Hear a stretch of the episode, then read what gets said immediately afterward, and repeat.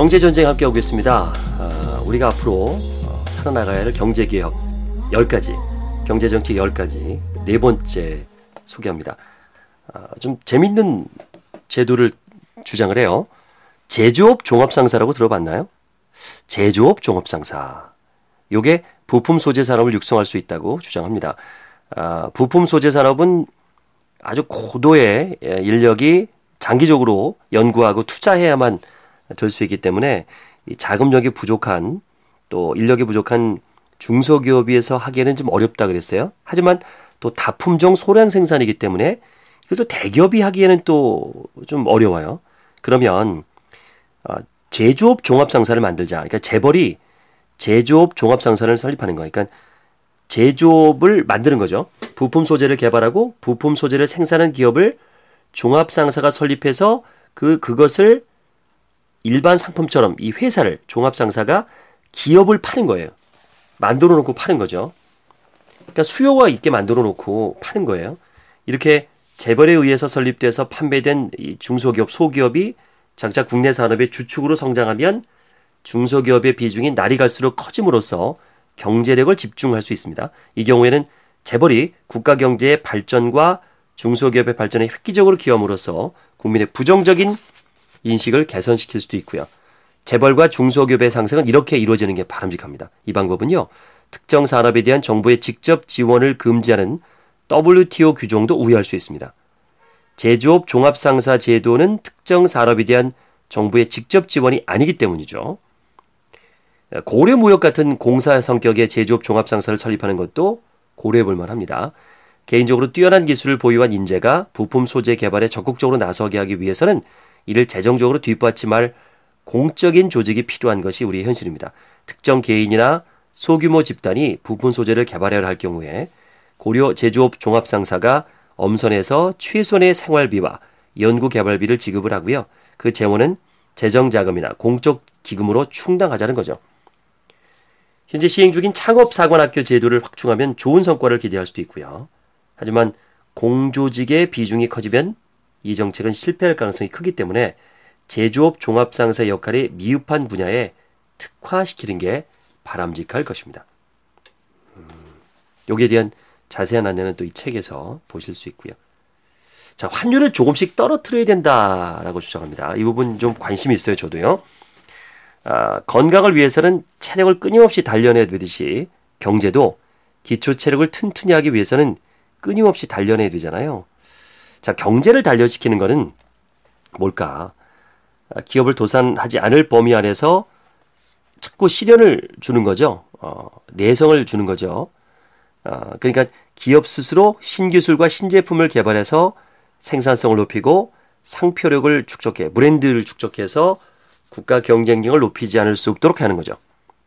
어떤 정책이 좋을까요? 이것은 이제 국, 그 환율을 점진적으로 하락시키는 거다라고 얘기를 합니다. 아, 우리나라는 선진국 대열에 진입하려는 과도기적 상황에 처해 있는데요. 국민소득 5천 달러 산업과 3만 달러 산업이 공존하면서 국민소득 2만 8천 달러를 형성하고 있습니다. 최근에는 국민소득 6만 달러를 감당할 산업까지 커, 나타나서 커가고 있는데요. 앞으로도 우리 경제가 지속해서 성장하기 위해서는 국민소득 5천 달러 산업은 자연스럽게 도태되도록 해야 됩니다. 아, 그렇지 않으면 국민소득 5, 6만 달러 내지 8만, 10만 달러의 시대를 열 수 없죠. 그러니까 모든 걸 다 잘할 수는 없다. 버릴 건 버려야 된다. 라는 거예요. 5천 달러 산업을 모두 없애자는 것은 또 물론 아니고요. 이런 산업도 얼마든지 국민소득 5만 달러 산업으로 탈바꿈할 수도 있습니다. 어떻게 가능한가? 당연히 품질을 향상시켜야겠죠. 디자인, 브랜드, 패션 이런 거 바꿔야 되고요. 또 브랜드도 바꿔야 되고요. 비슷한 품질의 운동화도 유명 상표는 20만 원에 팔리지만 똑같은 품질에도 상표가 없으면 2만 원에 팔리잖아요. 그러니까 브랜드를 만들어야 되죠. 왜 우리나라는 명품 상표를 충분히 개발하지 못할까요? 당연히 환율 정책이 문제였습니다. 당장의 수출 실적에만 연연해서 환율을 높게 유지함으로써 가격 경쟁력을 높여줬는데요. 이 정책은 경제가 미약하는 그 어떤 그 경제에 대해 미약을 주입하는 것과 같다라고 주장합니다. 자, 환율 상승으로 수출 채산성을 맞춰주면은 위험하고 고통스러운 일을 할 필요가 없죠.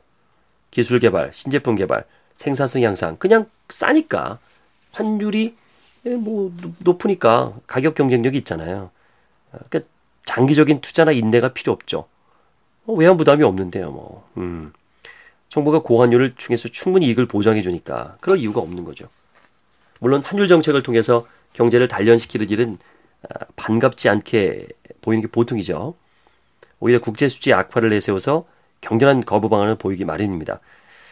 하지만 일본 경제가 세계를 호령하던 때를 상기해 볼 필요가 있어요. 일본 환율은 1970년대 초부터 1980년대 말까지 15년여 사이에 3분의 1이나 토막이 났어도 국제 수지는 지속적으로 대규모 흑자를 기록하면서 전성기를 누렸습니다. 특히 플라자 합의 이후에는 2년여 사이에 환율이 반토막 났어도 국제 수지가 흑자를 기록했습니다. 이게 어떻게 가능했을까요?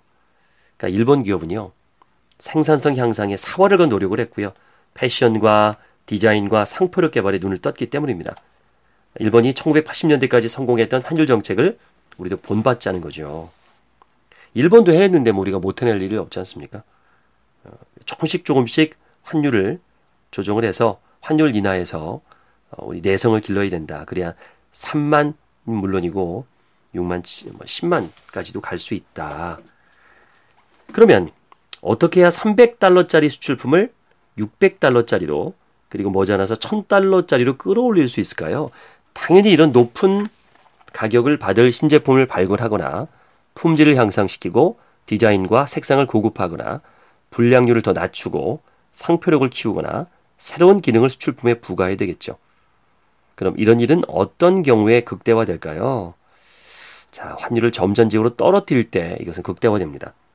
사는 아이 되니까 자꾸 노력을 해야 된다는 거죠.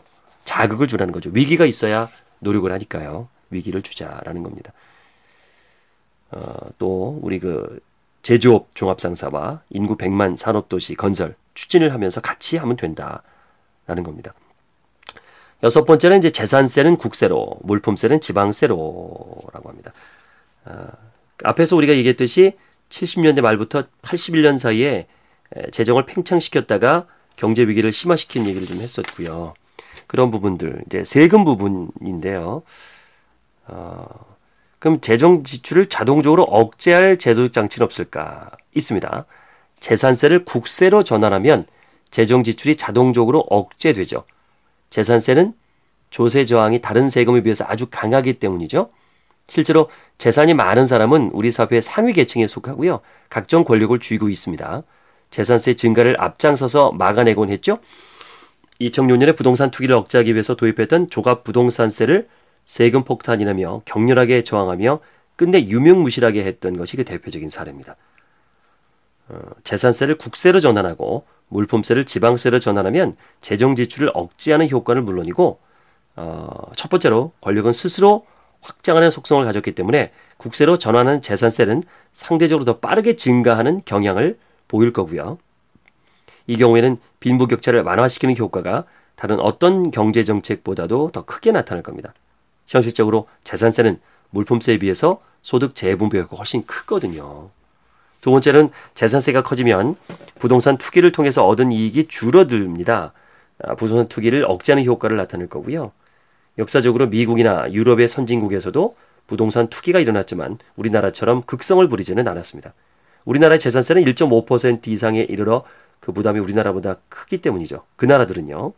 음, 만약 재산세를 증가시켜서 부동산 투기가 억제되면 한정된 국가 자원이 생산적인 분야로 옮겨감으로써 성장 잠재력과 국가 경쟁력은 향상될 겁니다. 아울러 가계 자산의 4분의 3이 부동산이 우리 현실도 개선되고요. 금융시장과 금융산업이 발달할 재원을 가계저축이 공급해 줄 겁니다. 아, 이렇게 되면 좀 부동산도 좀 거품도 아, 연착륙할 수도 있겠네요. 자, 세 번째입니다. 물품세를 지방세로 전환하자. 그러면 지방경제의 활성화와 특성화가 가능해지죠. 특정 지역에서 특정 제품의 물품세를 감면하면 그 제품의 생산과 거래가 활성화되어 있기 때문이죠. 그런 제품을 생산하고 거래하는 기업은 그곳으로 본사를 이전할 거고요. 그 지방은 특정 제품의 중심지가 될 겁니다. 물론 이 경우에는 지방자치단체 사이의 과잉 경쟁을 억제할 제도적 장치도 필요하겠죠. 물품세 인하 경쟁을 조정할 중앙정부의 기능도 필요할 것으로 봅니다. 자, 이렇게 해서 경제정책, 전쟁에 어, 소개해드렸고요. 또 다음 시간에 7, 8, 90번도 소개해드리겠습니다. 사람들 앞에만 서면 늘 불안하고 초조하세요? 목소리가 컴플렉스세요? 아직도 딱딱한 웅변조로 말씀하세요? 발음이 어눌해서 전달력이 떨어진다고요? 논리적인 스피치가 어렵다고요? OBM 스피치를 만나면 여러분도 달라질 수 있습니다. 자세한 문의는 070-8656-5566 지금 바로 전화 주세요.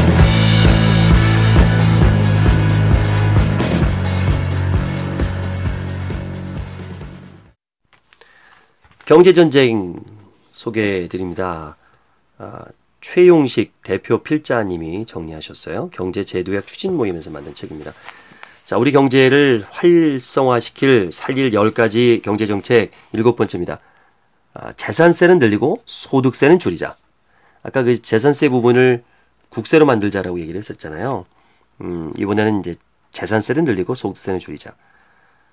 어, 소득세와 법인세는 점진적으로 축소하고 그 대신 재산세를 점진적으로 확대하면 성장 잠재력은 획기적으로 향상될 겁니다. 아무래도 많이 가진 사람이 재산세를 많이 내겠죠. 재산이 없는 사람 많잖아요. 집도 없고 뭐 차도 없고 음, 그런 부분들 어, 부동산에 재산세가 붙잖아요. 그런 분들은 돈이 많으니까 어, 많이 내겠죠. 그러면 좀 활성화가 되지 않을까요? 본인이 너무 세금이 많으니까 좀 내놓을 수도 있겠고요. 그러니까 많이 가진 사람 많이 내겠죠. 저도 이거 저도 뭐 공감을 합니다. 이게 왜 안 될까요? 이게 또 정권을 가진 권력을 가진 사람들이 또 재산이 많아서 그런 것 같아요. 아무래도 그래서 그런 것 같아요. 어, 자기 살을 깎아내야 되는데 누가 그러겠습니까? 사명감 갖고 힘들죠. 이해합니다. 어, 조세 제도를 개편할 필요가 있는데 소득세를 줄인다 그래서 사람들이 싫어할 사람은 없는데 실질적으로 재산세를 늘리고 소득세 줄이자 이거 왜 못하는지 모르겠어요. 음, 여덟 번째, 일자리 증대입니다. 앞에서는 일자리 인위적으로 증대하면 안 된다고 했는데, 그럼 어떻게 일자리를 증대할 것인가? 어, 저도 의문이 들어요. 외국의 사례들 많이 들었어요. 어, 뭐, 터키 이야기, 미국의 이야기 쭉 들어서 실제로 어떻게 어, 성장률과 실업률 추이를 만들었나 미국과 터키를 비교하면서 얘기를 하거든요. 자, 어떻게 경기 안정은 어, 어떻게 치유할 수 있는가 뭐 이런 얘기들이 또 쭉 나와 있습니다. 음, 이거 이제 도표를 좀 보시면서 책을 보시면은 이해가 빠를 것 같아요. 음, 아홉 번째입니다. 적절한 소득 재분배. 아, 분배가 없는 성장, 지속 가능성이 희박하죠. 고소득층은 소비 성향이 낮기 때문입니다. 아, 실제로 소득 최, 최상위 계층 5분의 1의 소비 성향은 70%를 겨우 넘는데요. 만약 소득 재분배가 적절히 이루어지지 않으면 성장의 과실은 대부분 고소득층이 차지하고요. 소비 성향이 낮은 고소득층의 소득이 집중되면은 그러니까 버는 거에 비해서 아무리 많이 버니까 그걸 다 쓸 수가 없잖아요. 그쵸? 어, 돈을 못 버는 사람들은 번 걸 다 써야 돼요. 먹고 살아야 되니까. 이분들은 너무 많이 버니까 고소득들은. 그러니까 수요가 부족해지고 돈이 몰리니까. 당연히 유효 수요가 부족해지면 상품이 안 팔리죠. 저는 과소비하자라고 얘기한 적이 있어요. 돈 많은 사람들은 좀 과소비를 해야 된다. 돈 많은 사람들 과소비하는 걸 뭐라고 할 필요는 없을 것 같아요. 돈 없는 사람들이 과소비를 하니까. 돈은 다 써야 되거든요. 어, 그래서 저는 호텔에서 않지 않은 거 뭐라고 할 이유가 없습니다. 호텔에서 하는 게 호텔 종업원들도 그, 그 사람들은 또 월급 나와야 되잖아요. 왜 그걸 뭐라고 하는지 모르겠어요. 어, 외국 가서 쓰는 것도 아닌데 우리나라에서 쓰는데 그렇다고 뭐. 뭐 물론 뭐 너무 그 위화감을 조성하는 부분도 있지만 돈 번 사람들은 써야 됩니다. 집안에 쌓아놓으면 안 돼요. 소득 재분배가 적절히 이루어지면요 성장의 과실이 어, 어떤 열매가 저소득층에게도 돌아갈 수 있습니다. 소비 성향이 높은 저소득층의 소득이 커지면 또 그만큼 수요가 풍부해지죠. 실제로 소득 최하위층 5분의 1은 소비 성향이 98%니까 번 돈을 거의 다 쓴다는 거죠. 따라서 소비 성향이 높은 저소득층의 분배가 더 많이 이루어지면 그만큼 수요가 충분해지고요. 그러면 생산품은 수요가 많으니까 거의 팔리겠죠. 그럼 기업의 이익은 증가하죠. 투자와 고용도 증가하고요. 이 경우에는 물가 불안이 나타나거나 국제 수지 악화가 나타나지 않는 한 아무리 높은 성장률을 기록해도 지속 가능해집니다. 세계사적으로 분배가 점차 개선된 나라는 지속적인 성장 가도를 달렸어요. 1980년 이전까지의 스웨덴과 핀란드 그리고 1990년 이전까지 일본과 독일 등이 대표적인데요. 이 나라들은 세계 최고 수준의 복지 국가를 건설하고도 지속적인 경제 번영을 누렸습니다. 특히 한때 경제 동물이라고 불렸던 일본은 이미 1949년부터 보편적 복지를 추구했고요. 1971년에 제도적으로 정착시켜서 1970년대 중반에는 복지비 지출이 GDP의 10%를 넘었습니다. 그만큼 복지비 지출이 꾸준히 증가했던 셈이죠. 물론 이것 때문에 지금 일본이 힘든 것도 있습니다. 어, 이걸 부정적으로 본 시각도 있어요. 어쨌든 이제 그 80년대까지를 얘기하는 거니까. 성장의 뒷받침을 받지 못한 가운데 분배에 집중한 나라는 심각한 경제난을 겪었습니다. 1990년을 전후한 스웨덴과 핀란드 그리고 호주와 뉴질랜드 등은 금융위기에 따른 경제난이 가중되니까 강력한 구조조정과 노동 유연화 등의 정책을 펼쳐야 했고요. 복지비 지출도 많이 축소해야 됐습니다. 일본 역시 1990년대 이후에 경제난이 지속되니까 복지비 지출이 국가 경제 부담을 줬고 이것이 초장기 경지 경기 부진을 초래하는 데 일조했습니다. 음, 그렇군요. 열 번째입니다. 성장과 복지의 조합입니다. 아, 성장이라는 수단의 뒷받침을 받지 못한 복지는 성장을 지속 가능하지 못하도록 할 뿐만 아니라요. 아주 심각한 경제난을 불렀던 것이 세계사의 경험입니다. 하지만 성장은 수단에 불과하죠. 목적 없는 수단은 무한 질주를 부르고요. 무한 질주는 경제 공황 같은 파국을 부르기도 합니다. 아, 수단은 목적을 위해 존재해야 하는 것이잖아요. 경제 성장도 수단뿐만 아니라 아, 수단일 뿐 목적은 아닙니다. 그래서 복지라는 목적이 반드시 전제돼야 합니다. 현실적으로 성장이라는 수단이 복지를 뒷받침하고 성장의 결과가 복지 향상에 봉사하면 성장과 분배는 선순환되게 됩니다. 복지는 이런 의미에서 성장에 못지않게 중요하죠. 복지란 것은 최소한의 인간적인 삶을 국가가 보장한다는 뜻을 말합니다. 다시 말해서 복지는 사회적 약자에 대한 배려의 다른 이름입니다. 그렇다면 사회적 배려에서도 효과적인 방법을 추가로 강구해야 되는데 그것이 바로 기회 확대죠. 그리고 사회적 약자에 대한 배려와 기회 확대를 위해서는 재원이 필요합니다. 그래서 성장은 복지의 가장 확실한 수단이고요. 성장의 지속은 복지를 실현하기 위한 전제 조건입니다. 또한 성장의 지속은 복지의 최고 목표인 좋은 일자리 창출을 일으키는 수단이기도 하고요. 결론적으로 아, 사회적 약자에 대한 배려, 기회 확대, 좋은 일자리 창출, 지속 가능한 성장 등은요, 국가 경제를 경영하는 데 가장 기본적인 정책 과제입니다. 그럼 어떤 정책을 펼쳐야 이런 정책 과제들을 잘 달성시킬 수 있을까요? 먼저, 약자에 대한 배려를 잘 하기 위해서 뚜렷한 기준, 엄정한 원칙이 필요하겠죠. 누가 진짜 약자인가? 그런 순, 그걸 잘 살펴서 순서대로 배려를 해야 됩니다. 또 사회적 약자를 배려할 내용으로 배고플 때 먹고 추울 때 입고 졸릴 때 잠자고 아플 때 치료받고 일하고 싶을 때 일을 하는 것을 꼽을 수 있는데요. 이런 사회적 약자에 대한 배려는 어, 보편적으로 이루어지는 게 바람직합니다. 그래야 최소한의 인간적인 삶이 보장될 수 있으니까요. 그러려면 교육입니다. 어, 교육의 기회를 충분히 제공하는 거죠. 특히 돈이 없어도 대학을 다닐 수 있는 제도를 만드는 게 필수적입니다. 그래야 사회계층의 상하 이동이 활발해지죠. 이 경우에 국가 경제는 어, 건강해집니다. 그러려면 국립대 등록금을 낮춰야 돼요. 기숙사비도 낮춰야 돼요. 어, 만약 국립대 교육비용이 이처럼 크게 나니까 50만 원까지 낮추세요. 야, 얼마나 좋아요. 제가 6, 등록금이 60만 원대였는데 86년에 30년 전에. 야, 근데 근데 그 집 50만 원이라면 얼마나 좋아요. 기숙사비, 그러니까 국립대. 국립대가 이렇게 되면 당연히 지방 국립대학이 활성화되겠죠. 아, 국토의 균형 발전에도 기여될 겁니다. 저는 국립대끼리는 늘 크로스오버 했으면 좋겠어요. 국립대끼리는 서로. 그러니까 다 서울대처럼 되는 거죠, 다. 전국에 있는 거죠, 서울대가. 그래서, 어, 의무적으로 전주가, 이게, 왜냐면 올 기숙사 제도가 되면 괜찮아요. 뭐, 어, 전주 가서 1학년을 하고, 어, 저 경상도 가서, 어, 또 뭐 2학년을 하고, 이런 식으로 크로스오버해도 아니면 과를 다 분배를 하는 거죠. 어, 국문과는, 어, 뭐, 광주에 있고, 토목과는 뭐 전주에 있고 이런 식으로 한다면 가능할 것 같은데 안 되는 이유가 있겠죠. 어, 정말 교육이 중요하잖아요.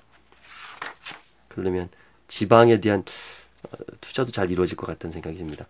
어, 뭐 뒤에 뒤에 이제 여러 가지 역대 정권의 실패 사례들 그렇다고 지금 새누리당만 뭐라고 하는 거 아닙니다. 예, 노무현 정권, 김대중 정권도 다 그렇게 비판을 해요. 어, 잘못 인식하면 어떤 그 정치적인 어떤 성향이 있는 것 같아. 그게 아니고요. 경제만 보고 냉정하게 평가를 한 겁니다.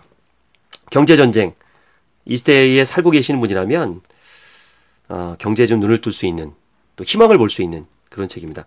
꼭 보셨으면 좋겠습니다. 감사합니다.